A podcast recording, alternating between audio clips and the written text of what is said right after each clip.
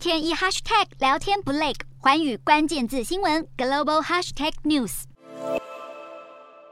大批民众从购物中心逃出，神情焦虑。警方持枪在周遭戒备。位于丹麦首都哥本哈根的菲尔兹购物中心，三号发生枪击案，造成多人中枪。哥本哈根警方证实，已经将枪手逮捕归案。这名枪手年仅二十二岁，曾经留下案底。警方也坦言，不排除恐攻的可能性。丹麦网络谣传，这起枪击案与激进的种族主义有关。警方则表示，目前没有相关证据，还在调查枪手行凶的动机。不过，网络谣传并非没有依据。根据丹麦安全和情报局最新报告，目前对丹麦的恐怖主义威胁被评估为严重，其中最大的威胁是来自极端的伊斯兰主义。